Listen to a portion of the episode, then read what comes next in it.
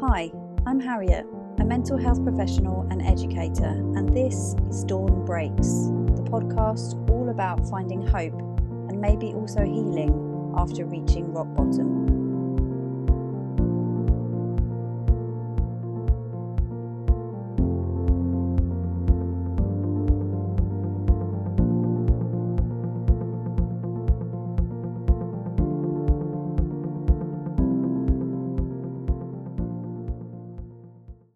Welcome back to part two of our double bill for the start of series three. I am so excited to share this super special episode with you today, but it comes with a really important warning. With my guest Danielle, I'm going to be speaking again about grief and loss, and so I just want you to be aware that that is what the topic is going to be today. It's a really special episode, and if you are going through loss and grieving yourself at the moment, this is definitely for you. But just take the time to potentially listen to it in sections or listen to it with someone who can be there for you. Enjoy the show. Welcome to this week's episode of Dawn Breaks, and I am so happy to welcome Danielle, who's joining me today. So, welcome.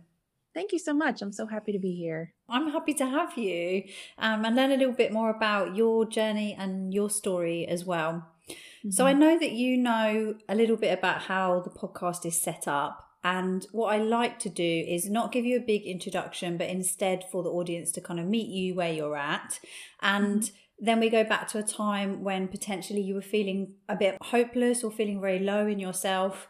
And then we'll sort of explore that a little bit, move our way forward to what might have helped and supported you, and then forward to kind of all the amazing things that I know that you're doing now. so I wonder if there's a time that you'd be happy to share with us that you were feeling very low and, and maybe a little bit about why as well. Sure, happy to. So over the course of the first well between between the ages of 12 and 26 i actually lost eight different people close to me kind of in different wow. areas of my life okay um and i'd say the lowest point was actually the first experience with grief um okay. i was in seventh grade. So here that's about age 11 to 12. Mm-hmm, mm-hmm. Um, and two of my close friends and basketball teammates died in a, a car accident suddenly. Oh, gosh.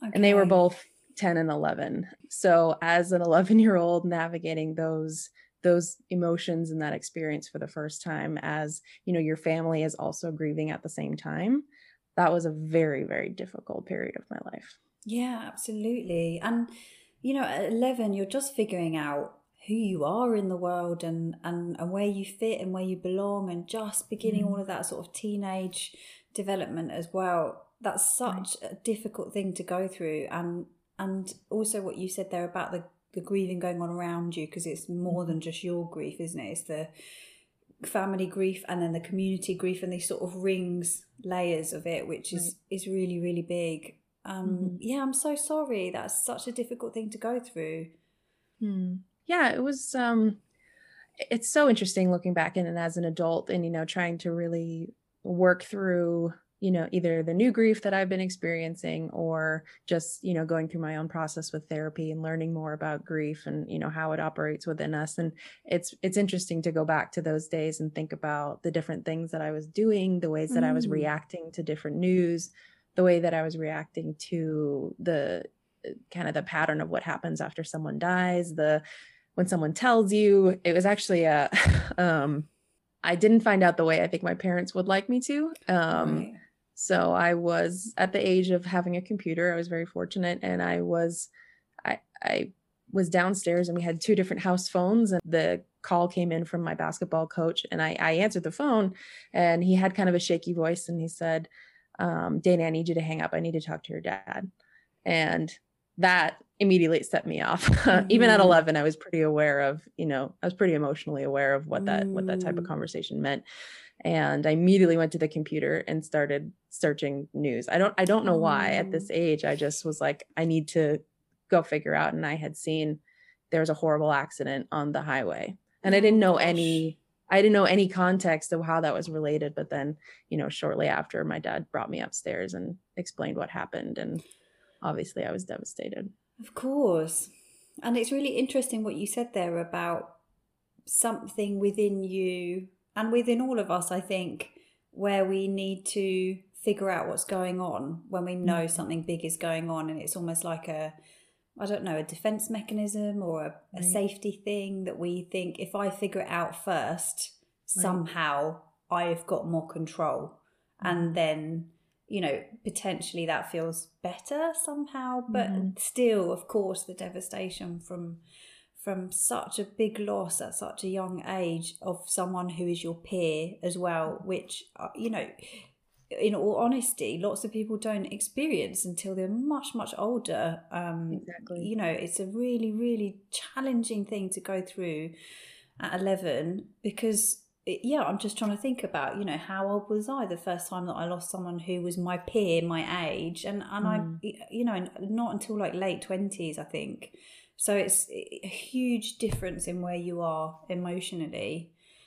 Yeah, and I definitely felt a, a piece of myself shift, and I think everybody mm. experiences that when you when you lose a peer, um, when you lose someone in your in your age group who you see yourself in more than you would see yourself in a grandparent or a, a, you know aunt or an uncle dying from a disease, something like that. There was a there is a significant shift, and I don't think that um, you know my family, to all of their credit, knew how to how to maneuver me through it. Um, mm. And at that point, you know, therapy was still a very taboo thing i think. Yeah.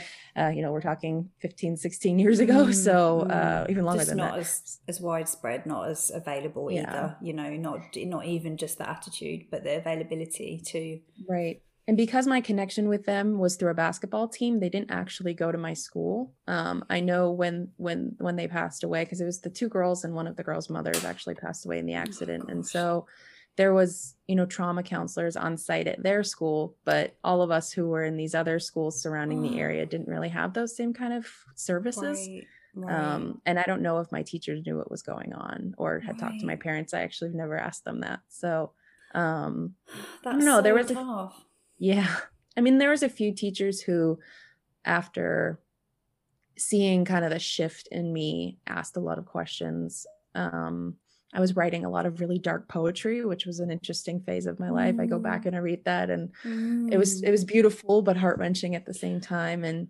you know, I do think they caught on to what was going on and kept an eye on me, I think. Mm. Um, which mm. looking back on it, I think of how special those people's those people were and how supportive they were and they sort of just let me do my thing, which is what I hope most parents would do in that type of situation. Yeah, definitely. It's so difficult, you know, even thinking as a parent and someone who's responsible for children, whether it's teacher mm. or or coach, uh, basketball coach, or or whoever it might be, it's so hard to know what the right thing is to do. Like we we know maybe we know what you know the safeguarding things if we've had mm. that kind of training and we might know what's happened in a previous situation if there is has even been one but mm-hmm. in the moment it's so hard to make those decisions and and I, I, suppose what we what we hope is that everyone's just doing the best they can at the time and i'm sure i'm sure that you know it sounds like that's what you're describing but yeah. it, as you say how how do we know how to navigate through? We're just navigating through ourselves and then trying to support other people at the same time. Mm-hmm. and and then you were also having that grief sort of separate from the direct community of your friends which again gives it another complex element that that makes it makes it slightly more challenging for you Mm-hmm. I'm really interested in what you said about the poetry because um, that is something that I have done actually in, in a time when I've found myself in a really difficult headspace, but as a much, much older person. Mm-hmm. And it is really interesting how creativity can be a way to process some of that stuff, somewhere to put some of those things, whether it's writing things down or drawing things or mm-hmm. or making things that are somewhere to put some of those intense feelings because as well you know at 11 we're not in a position yet to know that's my feelings that's someone else's feelings. We're just figuring all of that out. And then to have that intensity happen at that time and then also have other people grieving around you. So it would it must have been so confusing to know what was yours and what was other people's and and maybe not actually that useful to know just just maybe now in reflection it's useful to know but it, it's such a difficult thing so thank you. Thank you for being so brave and, and sharing mm. that. And you said there were a number of different experiences you know uh, loss of, of different friendships as well or or, or peers. Yeah um so and i will say from speaking to a lot of different people around the world um you know i said mainly in, in the us my experience or the experience of my peers in my school district was a lot different than a lot of others growing up. Okay. Um, so that hap- that happened in uh, year seven, seventh grade, mm. and then um, three short years later, I was a freshman in high school, um, and we suddenly lost a classmate uh, from a heart condition.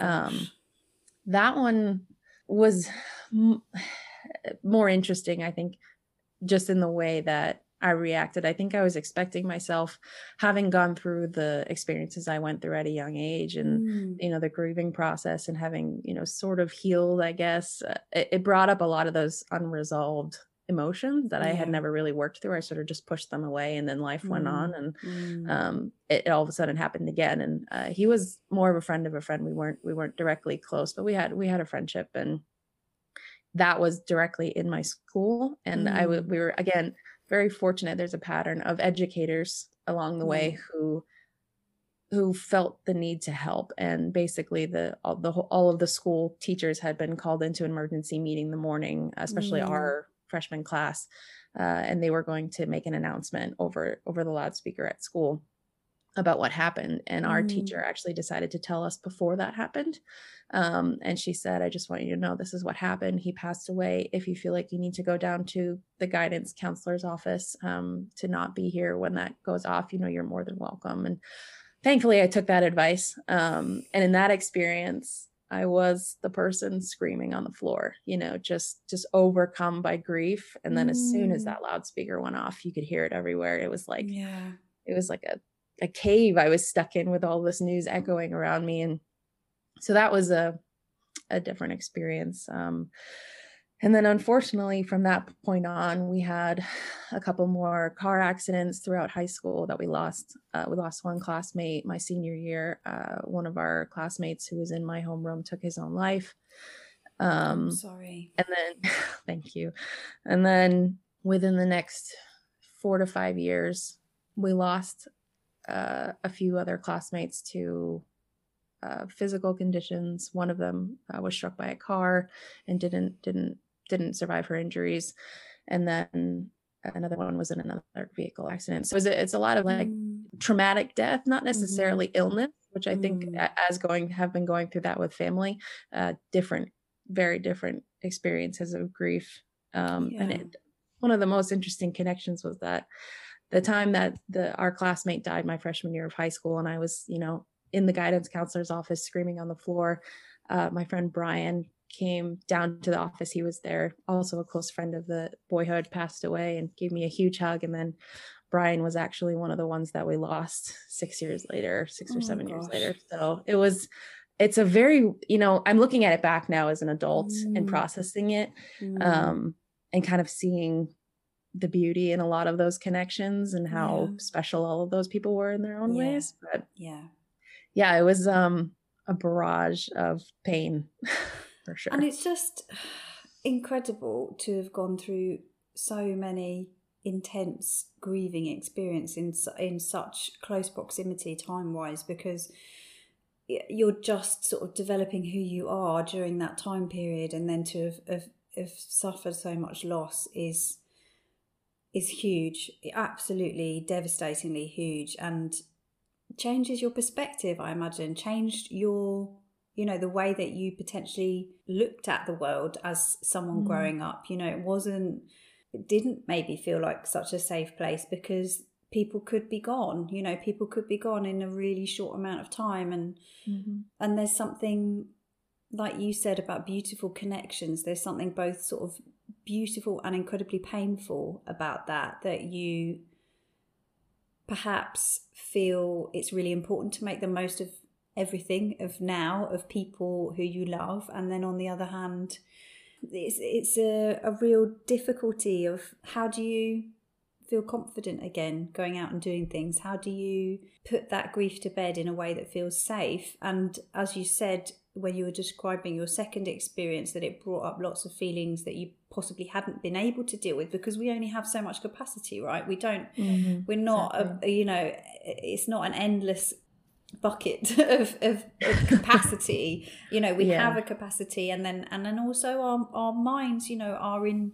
one way shape or form looking after us they're trying to do the best by us and say okay this is too much this is too painful right. let's put this away and we'll come mm. back to this but then maybe there hasn't been the right time to come back to it because something else has happened and something else has happened and thank you thank you so much for sharing it's huge and i'm i'm really sorry that it's been such a difficult experience and very unique um, to have gone through so much at such a young age yeah and i think it's really important to express that i am a piece of a very big community who mm. all experience this um, mm-hmm. um, kind of this this this layering effect of pain and trauma and all of us were connected to these individuals in different ways some more strong than me some i was closer so there was a very much a community and i, I always say my my graduating class we were sort of forged with fire um, right. um, we are, are still Absolutely. very close and i when I I talk to a lot of you know colleagues now or you know fr- new friends that I'm making, I ask you know how close are you with the people that you went to school with, and it's varying degrees, but I would say even if we've all sort of taken all these different life paths, if something happens, we know how to be there for each other and we always have, and we look out for each other. Um, and we let each other know when one of us might need to be looked after in different ways because we've had you know the same as any large group of people we've had people battling depression um, drug use, uh, run-ins with the law, that type of thing. We come from a very small town, um, and so you know, not a ton of wealth and equality, just a a really uh, unique experience, I guess. But I went through it with a lot of other people, and we, you know, it's a it's not just me. I think it's it's built kind of a community. That's so interesting, isn't it? Because it's not always easy to find what positive good things might come out of tragedy. But actually, as you describe it, this close knit community who really, really care for each other, look out for each other is is a really positive outcome. Yes, mm. as you say, forged with fire out of necessity, potentially. Mm. But that's something really beautiful, really wholesome to have come out of this real difficult time and experience and I think you're right. I, you know, when I think about friends and and my experience of who I'm connected with from my time at school, it, it, you know, I I can't tell you I'm I'm in touch with lots of people from school because because I'm not. You know, I might have them in my social media or peripheral friendship groups, yeah. but. Um, there's only very few that are still really close friends, and, and I think that's something really special and unique and uh, and really lovely about what's happened to you that this positive thing has grown from a real deep sad grief you know? Um, yeah absolutely. And i think the more I, I look back on it and when i think about the different ages that i was at when all of these things happened and how my parents you know reacted um I think one of the best things that they gave me was kind of like what we were talking about before was the freedom to sort of explore my grief instead mm. of trying to make it what it needed to be or get things back to normal immediately. Anytime, right. you know, one of them said something about life moving on, you know, I was, ooh, was not, yeah. not, not, not hearing that conversation, but you know alongside there was so many conversations conversations and just the freedom and they were you know very honest with me going through this they said we don't we don't exactly know how to help you through this because like you said it's not normal and we mm. we haven't mm. even experienced this level of grief that you have at such a young age and my sister up until losing one of her very close friends um in a car accident hadn't experienced it either and so one of the things as we've kind of moved through this journey and I've become you know more emotionally intelligent more aware of other people's feelings and being able to connect with them whenever someone close to me goes through something like this i do have a bit of an understanding and a level set where i can i can kind of walk in their shoes and hopefully help them through it. Yeah. Um, give them the permission to be who they need to be in that those those first few days and the months the months shortly after and i out of all of the pain it is nice to know that i have that strength and that capability to help other people um, because definitely in most cases i know how they felt right there's two things actually that i really really liked about what you said there but that the first thing is that capacity that's you know going through extreme tragedy really difficult situations lots of grief at all at a very young age gives you an immense capacity for empathy with other people, mm. an immense amount of resilience and strength because ultimately you've already been through some harrowing situations and really dark emotions so that actually in in one way it makes you really okay when when you get curveballs sent your way because you think mm. well this is all right i've dealt with worse than this you know and this is not ideal but I have lots of really good coping mechanisms and if worst case scenario if think bad things do happen i have a huge amount of skills and you will have have a huge amount of resources that is unique to you because your experiences are unique mm-hmm. one of the most powerful tools in that toolkit is understanding that you can be whoever you need to be when that's when mm. these things happen and that's what i tried to tell a lot of people and i i posted it shortly after a friend of ours passed away was that you know you can be the person who jumps into action or you can be the person screaming on the floor like i've been both and it's okay yeah. to be both yeah and i i try to give other people that permission in that you know because everybody is connected to this person or this experience in a different way and Absolutely. some of them might be navigating grief for the first time some might be old old people like me who have been through it a few times um and every every single one hits you differently and i think you know a lot of the the classic training of grief talks about you know the straight line and you go through these stages and then it's over and mm. the reality is it's huge wide tangled net of navigating all of those emotions at a different time and sometimes you go backwards and sometimes you go forwards and you know understanding that that's that's part of the process and that's okay um, has helped me in the, the more recent, you know, grief experiences that I've had. Um, but also just, you know, connecting with people when they're going through it and trying to figure out where they're at and say, well, you know, if you're in a stage, here's a few things that that helped me. They might not help you, but you know, if you're looking for tools, I have I have a few I can give you. That's really beautiful. I really, really love that. And about that sort of toolkit idea as well, you know, and it really is okay. You're so right.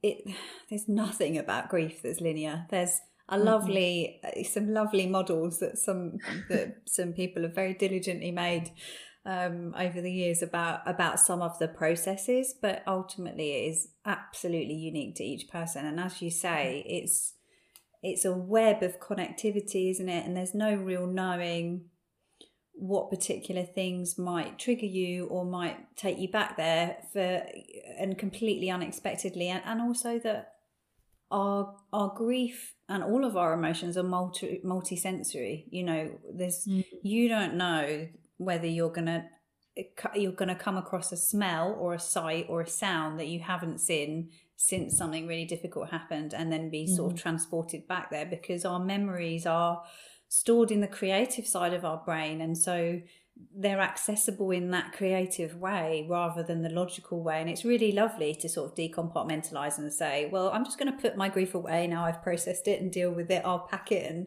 put it away. Mm. But it, it isn't, it's much more fluid than that. And it's much more connected up to other experiences, other people, other other things that are, are going on around you. And it, I, I think you're really, really right. And I really honour what you've said there about it's okay to be the person who's jumps into action and it's okay to be the person who's who's screaming on the floor because mm-hmm.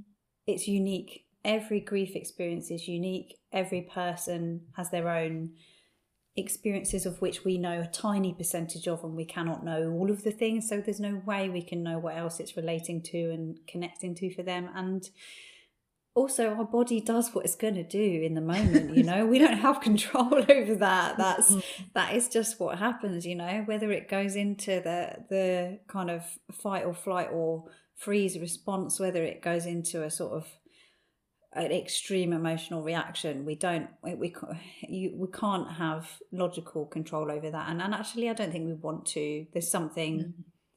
something very very healthy about having a big emotional reaction because ultimately you're externalizing some of that deep instant pain mm-hmm. rather than shutting it down and internalizing it in which case it needs to kind of come up later at another time and and often that is more difficult and it's not to say if you externalize it all in the moment it will be done and dealt with of course not no. but um, there is something about it being really really healthy to express some of that i think mm-hmm.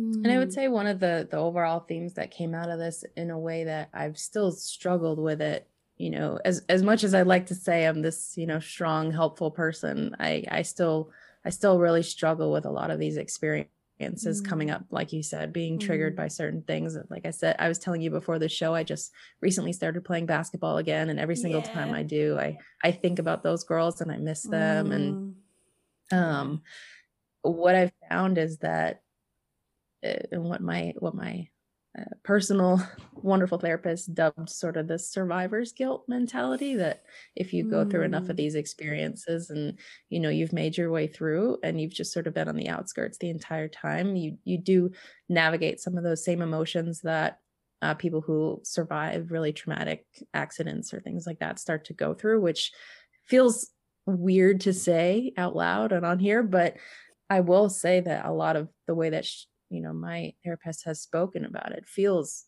feels right and it and it shows up in other areas of your life these feelings of overcompensation and a little bit overreactional or you know feeling guilty when things completely out of your control happen mm-hmm. um, a lot of that can rear its head in, in different areas of your life and acknowledging that has been a has been a process but mm. it's it's definitely allowed me to give myself a break in some of the the ways that I criticize myself in my normal life, you know, outside mm. of this grieving emotional side of me. Um, there's these other you. things that come up that are frustrating, and it's given me a little bit of a little bit of a break to say, wow, you know, everybody's experience is different, but mine particularly has been um, hard and just losing people. So giving myself a little bit of of credit. I don't know how to say Absolutely. that right. no, no, no, no. I think that's the right. I think uh, you know everyone know would know what you meant by that, and I and thank just thank you for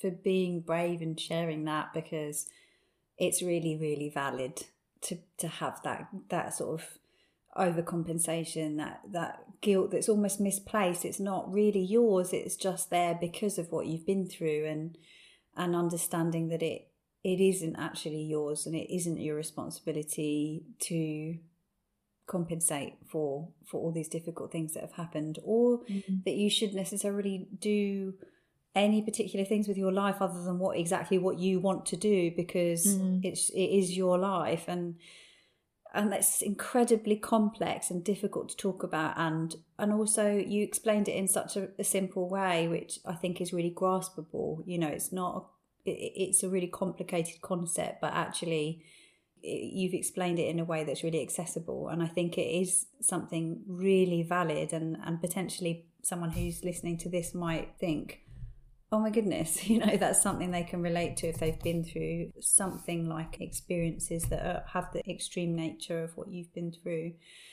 And it's extremely difficult to be the one left behind and the one left behind repeatedly and mm. that's not to say left behind as if you don't want to be here that's just to say left behind because of all the experiences that have happened it's something that you know almost in a way you have to be really i'm consciously thinking in my head about how to say it sensitively enough you know because it's a mm-hmm. really really big and painful and difficult thing to to mm. explore and it sounds as though you've you're doing some amazing work with your therapist which you know needs to be done and is really important that you've got that space for yourself and i mean that leads sort of beautifully on to you know what has supported you what has helped you. And you've mentioned briefly therapy but i mean i wonder if there were other things that and it can be that they were at the time or it might have been afterwards or you know any particular things that have helped you in your processing of these really difficult emotions in moving from a place of feeling very very low to feeling like it was a bit more manageable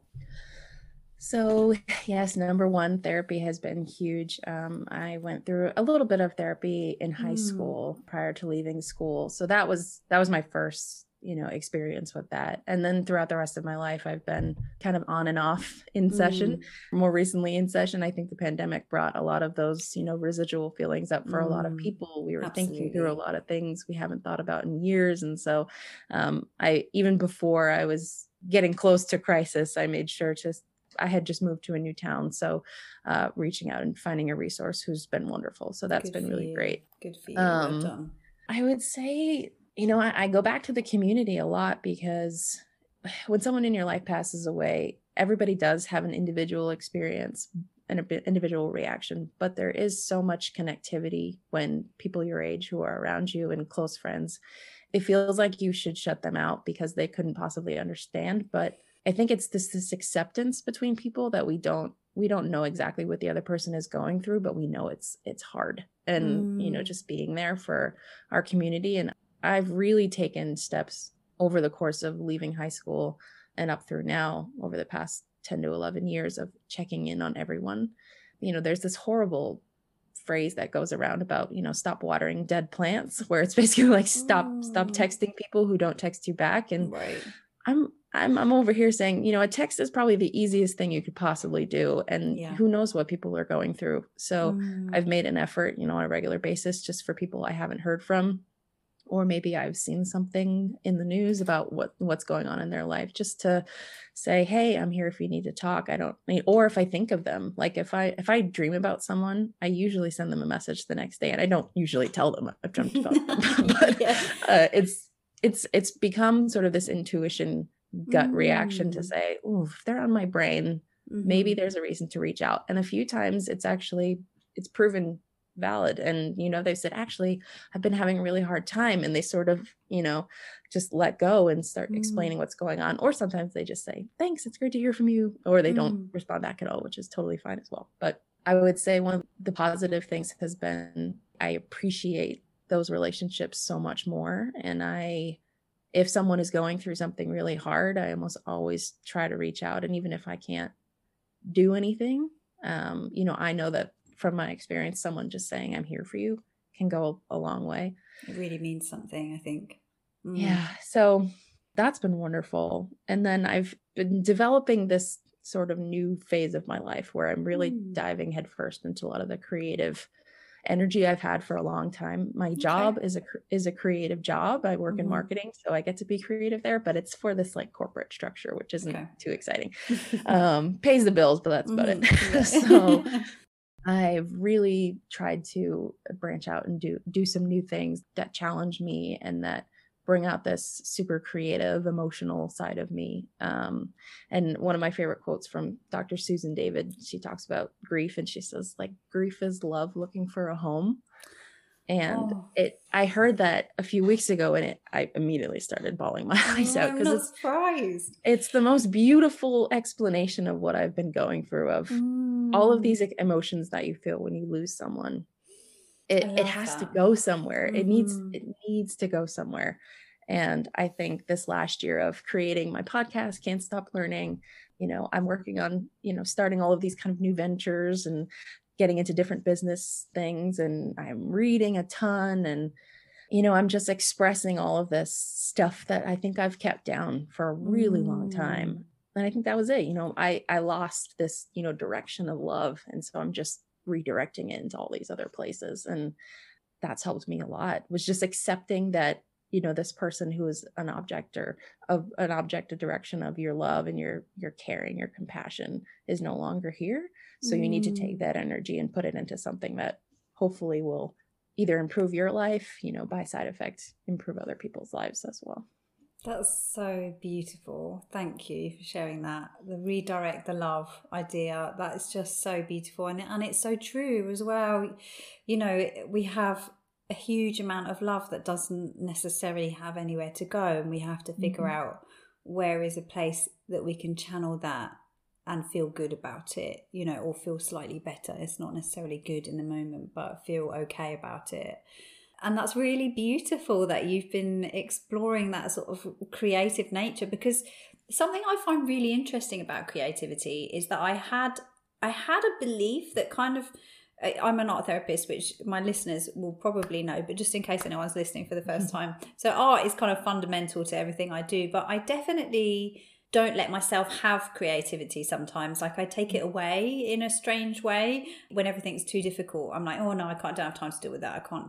I can't be in that emotional space because I'm too vulnerable, is what's going on. Although I wouldn't have worded it like that because I won't think about it. I just mm-hmm. won't let myself have it, and I don't really know why. And then there's also something about needing to be in a safe enough place to be creative because it brings up so much emotional stuff. I know as an art therapist that I will often find out what's going on with my clients whether it's deep trauma or a, a, lower level thing within the first few sessions through the artwork that they create and that's not because i've judged their artwork just mm-hmm. because mm.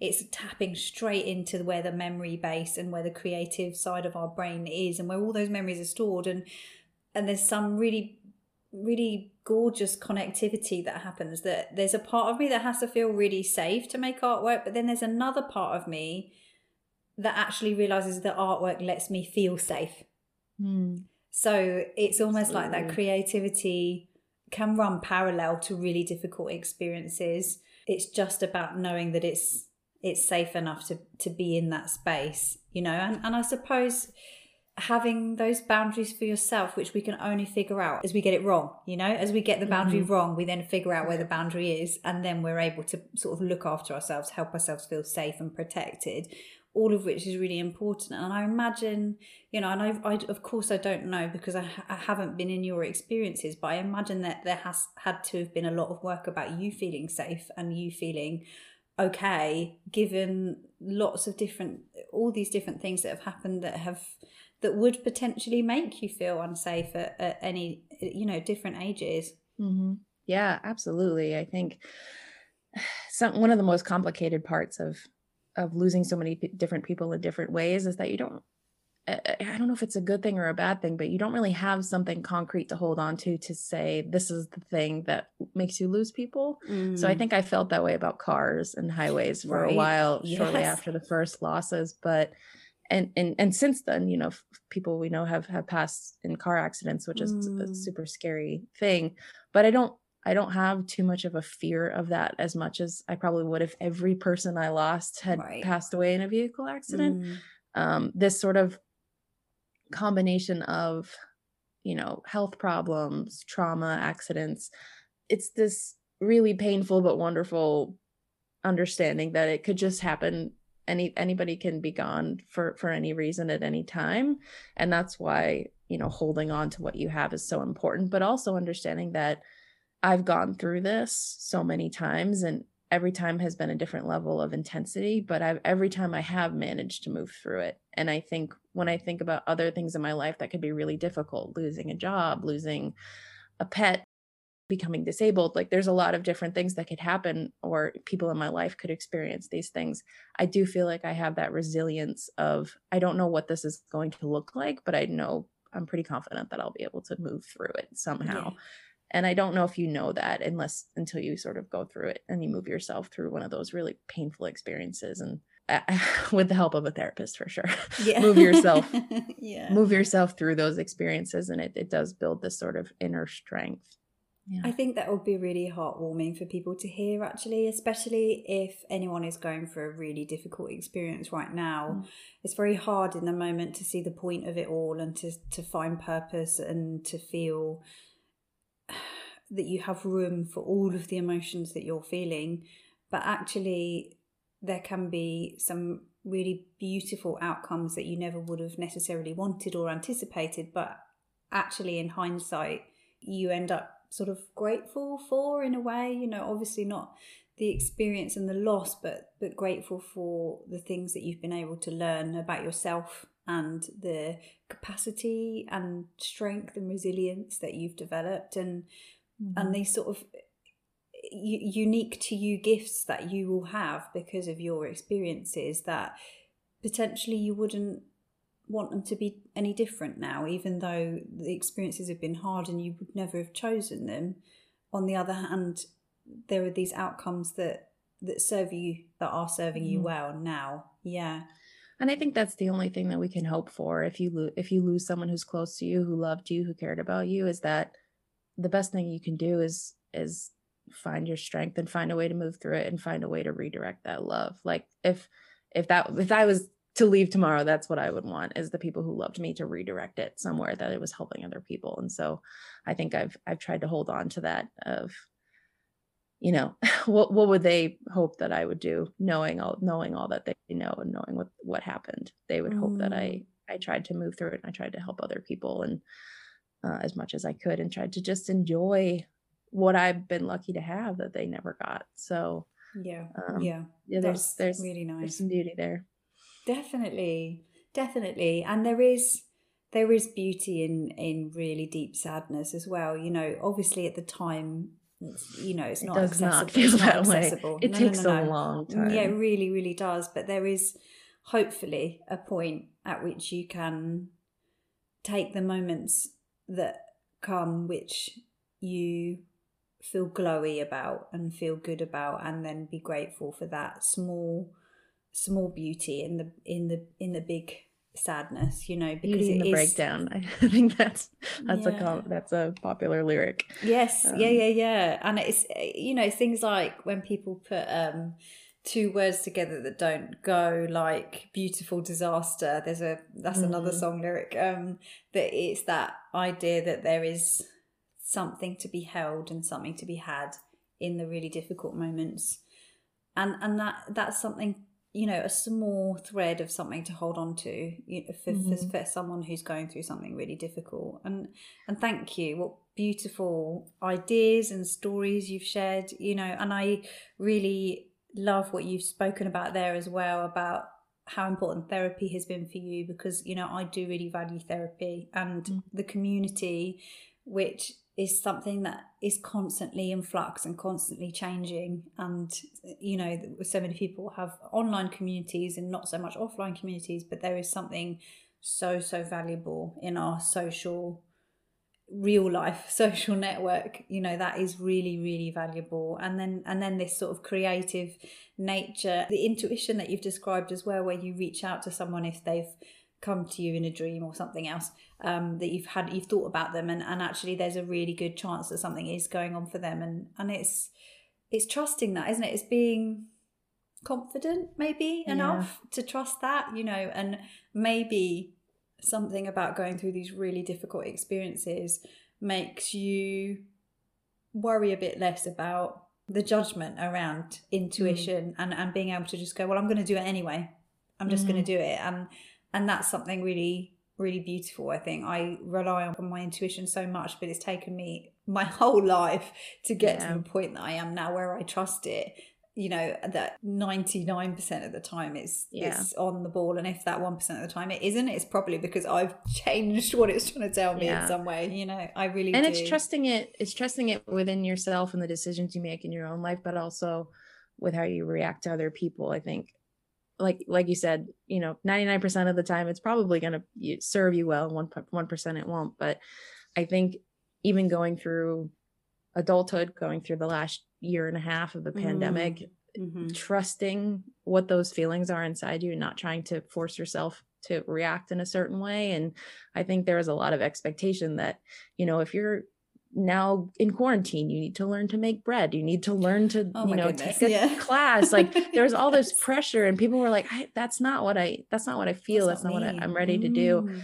and with every experience in my life i think for the past you know 18 years since my first loss i feel that like I've learned to trust my gut and I've learned to just let it guide me through so many of these things where if I'm feeling sad about something that happened seven or 10 years ago, even, I just let myself explore yeah. that and sit in it and not try to fix it, not try to say, oh, it was forever ago. Why am I still sad? Or, you know, I reach out to a friend who knows the feeling. You know, we mm-hmm. have the the death anniversaries and the birthdays that they don't yeah. have anymore. And those are those are moments where you might reach out because you're thinking about it, but there's other days in between where you're kind of on the floor and you just mm. feel sad and you just have to trust that you're feeling it for a reason and that you know if you know reach out if you feel like you need to or do something artistic to get get that love out um mm. you know there's just letting yourself trusting yourself to experience those emotions whenever they whenever they come um, that's really been... fundamental actually i think about permission there you said about having permission to feel the feelings even if it logically doesn't make sense because let's let's put that in a bit of context for a second that if we're talking about our memories being stored in the creative part of our brain we know that our creative brain isn't linear. It's not the logical side. And of course mm-hmm. it's going to come in waves or circles or cycles or being triggered by specific things or or sensory triggers. It makes total sense that there you know it's going to come when it comes. It's not going to ask us for permission to. Mm-hmm. Have you got room for a day of grief today? It's not going to do that. It's no. just going to. It's going to come when it comes, and giving yourself permission, letting it come, and let the feelings come up, and just let them flow and feel them, and then come back to back to the ground when you're ready I think mm-hmm. is so powerful. And and if you're struggling to yes, like you say, reach out. Like if you're struggling with it, reach out to people who are also connected or or as again as you said to a therapist or a mental health professional or someone who can who can support you. I think is just so valuable and such valuable advice for people as well. So thank you. Yes, of course. I'm so happy to have the chance to talk about this. This is probably the first mm. time in my life I've talked about all of these things holistically out, outside of therapy. So that's a real privilege really for us, then. Yeah, a real privilege. Thank you. And tell us a little bit about where this has led you now. So, where are you now? What are you doing now? And how has this kind of fed into life as it is now for you? So I, I, touched on a few of these things earlier, yeah. but like I said, I, am redirecting the love. so um, I, you know, I have my my show Can't Stop Learning. It's a, a podcast, and basically I I talk to people from all around the world. I've been lucky enough to have connections pretty much everywhere, and in my own life of people who are passionate about things, but not necessarily experts. And mm-hmm. um, I take the chance to just interview those people and talk to them about a specific topic, and we we learn together and I am a, a nonstop bookworm um, or TED Talk enthusiast or YouTube okay. watcher. I I, yeah. I, I take in a lot of this. I'm very good at trivia because I take mm-hmm. in a mm-hmm. lot of crazy oh, information. Okay. okay. um, so that's been that's been one way to kind of redirect a lot of this this creative energy is into the into the podcast itself um, mm. um my my job I, like i said is in marketing i put on events so you know in that in that space i get to bring people together for the good of their their profession which is a really really fun and exciting career um, yeah I recently moved from within the last year. I moved from my hometown back east um, on the east coast of the US over to Montana, which is kind of the the big empty part of the US. Wow. so, yeah, um, big move. Yeah, into the woods and I I think again letting myself just I knew I, I wanted to do something. I knew I wanted to experience something new and we had come to visit some friends out here and I trusted that gut feeling, you know, that mm. I couldn't put into mm. words why I loved it so much here. And I couldn't even, I couldn't not explain it to people. And I, I trusted that to be a kind of a guiding light. And we said, no, we're just gonna, we're gonna go for it. And so we tried something really big and new and scary. And it's been awesome. I was um, just going to say awesome was the word in my head and you said it. It's like, yes, amazing. Yeah, it's been really, really rewarding. And we've got to meet so many new, amazing people from all over. Uh, the specific town we live in is sort of this, this mishmash of people who have lived here forever and people, a lot of people who moved to the state. Um, so that's been, that's been really rewarding. Like I said, I'm kind of dabbling in some of these new business ventures taking the work I normally do and helping out some other companies. Um, you know, we're looking at real estate. You know, there's just like all of these like yeah. fun, fun things that I am trying to really just take hold of what I want and really try to. I know I have all this this energy and this excitement and this passion, so I just keep finding new ways to direct it. And I also give myself permission if I get a little far into it and say this really isn't for me. Um, yeah scale back a little bit. Yeah, I think when yeah. I first started the podcast, I was like, I'm going to drop an episode every week. and then yeah. life happens and that's that's just not reality and people get busy and it's hard to find the time to do the recording so that's that's the most passion project that i have right now is just mm. when i have the time to mm. do it you know i mm. drop an mm. episode and mostly it's being shared with friends and family so that's been really special but yeah i don't know I, i'm as my mom would say i'm all over the place i always have been i i've have dabble in everything um so that's that's been really special and just connecting with people in new ways is mm. my favorite thing. So meeting you over a, yeah. you know, a Facebook group was yeah. was phenomenal. I'm I'm so excited to have this connection now and you know new people I've met here through sports or through mm. you know mm. as the world's starting to open up a yeah. little bit here, you know, mm-hmm. finding ways to meet new people. So I've I've tried to just take all of this energy that would go into you know feeling sad or mm. analyzing grief um, which i have mm. done which is, is actually yeah. if you can remove yourself from the situation and actually analyze what you went through it's a really interesting experience mm. there's a lot of mm. great great content out there from people like susan david and uh, mm. uh, brene brown and the like of just exploring what that vulnerable part of yourself feels like so I don't know. I, yeah. I'm an open book.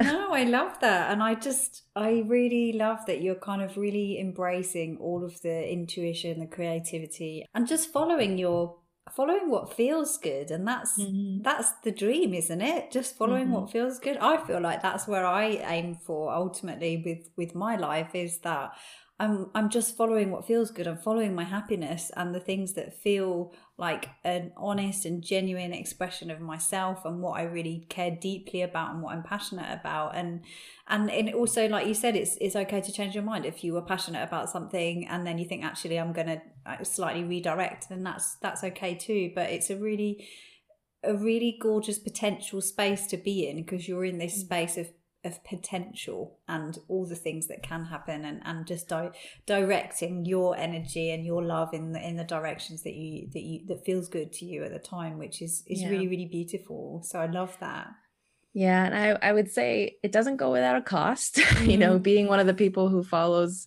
follows your intuition follows your gut is not doesn't always sit well with everyone else mm-hmm. you know mm-hmm. it's it's hard mm-hmm. for people to maybe understand exactly it's the same when you're going through grief you're doing things and people don't understand why you're doing them but if yeah. you follow your gut and you just move through it chances are you're going to be better off than if you're listening to everybody else so i've had to that's been part of it is you know yes i'm doing all these things and exploring all these things but there's plenty of people who are critiquing the way i'm doing it or don't understand mm. why i'm doing it so mm. that's that's just part of part of the beauty of it is you get to do all these things but also just explore your relationships with people and yeah. your and be able to start to let go of what everybody else sort of thinks absolutely absolutely and how empowering is that when you do as well i have to say because i can relate to what you've said there and i think yes exploring your relationships with other people but also it makes you explore your relationship with yourself and and your self-belief and and how much you think actually I do know myself better than anyone else so I am going to trust that that intuition that instinct whatever it might be and if I'm wrong I'm wrong and that's okay mm-hmm. I'm okay with it so it doesn't and then it can't be sort of can't be sort of wielded against you if you're okay with that it might go wrong but you're going to give it a go anyway then it's mm. it, it doesn't have the power for someone else to say but what if it goes wrong because you're like yeah I, I mean I'm I'm kind of aware that that could happen and I'm okay with it. But yeah, mm-hmm. I think mm-hmm. you're so right. It's really valid to to think about because it is hard sometimes to follow your intuition when it doesn't make sense to other people and that's okay. It's okay mm-hmm. if you mm-hmm. have to sort of find a middle ground. It's okay if you follow it anyway. It's okay if you choose not to and then you mm-hmm. think later I, I kind of wish I, I had and that's a learning point, isn't it, for next time yeah. to sort of trust yourself. Definitely. Thank you. What a gorgeous chat. I've enjoyed this so much. So thank you. What is the best way for people to get in touch with you? If they think, yes, they've really resonated with this and they want to connect up with you and what you're doing, what's the best way for them to do that? Oh, I love that. And again, I really appreciate it. I've loved this conversation as well. I loved you for the minute I met you. So this has been awesome. Oh, um, if you want to get in touch with me, like I said, I'm an open book. You're more than welcome to reach out to me about this topic or anything else. Um, my podcast is uh, Can't Stop Learning Podcast. It's on pretty much all of the main podcast hubs. Um, there's an email in that show, but it's Can't Stop Learning Podcast at gmail.com. You know, that's open door. Feel free to come in and contact me that way. And at Can't Stop Pod on Instagram would be great. Amazing. Amazing. That's a really nice um, selection of routes for people so they've got choices. And all of that will obviously be on the show notes for this episode as well. So the listeners can access that as well. Is there any sort of last thoughts or anything you felt like uh, you, you wanted to touch on and we hadn't or anything like that? And it's absolutely fine if there isn't. Just want to give you space as we finish. Um, be patient with yourself everyone you know regardless of if you're going through grief right now or you're you're going to experience it and you don't know it um just be patient be accepting of the feelings that are coming um, connect with people who may or may not know what you're going through. Don't don't isolate yourself if you don't have to. I think it that's one of the the compounding factors when you're really really sad is if you feel like you don't have anybody to talk to um, yeah. talk to me talk, talk to your therapist you know reach out to somebody um, I, I hope that you will um, and just trust trust your intuition trust your gut do do what feels right um, i i hope that more people start doing that because and and be less judgy of other people who are doing it mm, beautiful i love that thank you what sort of oh, so many nuggets of amazing support and advice and wisdom in there. So thank you. Thank you. Wow, I absolutely loved that episode, and I really hope that you did too. What a special story and message to be sharing with the world. I'm so grateful to Danielle for really being vulnerable enough to share that with us. It was really, really special. As ever, you can get in touch with Danielle using the show notes, which will be the link attached to the episode on whichever platform that you're listening to. You can also find them at dawnbreaks.co.uk and you'll find all of the show notes for every single episode there. I've also added a new page on the website, which is a donate page. So if you appreciate what we're doing here and you would like to support us, you can do that at dawnbreaks.co.uk forward slash donate. Otherwise, take really good care and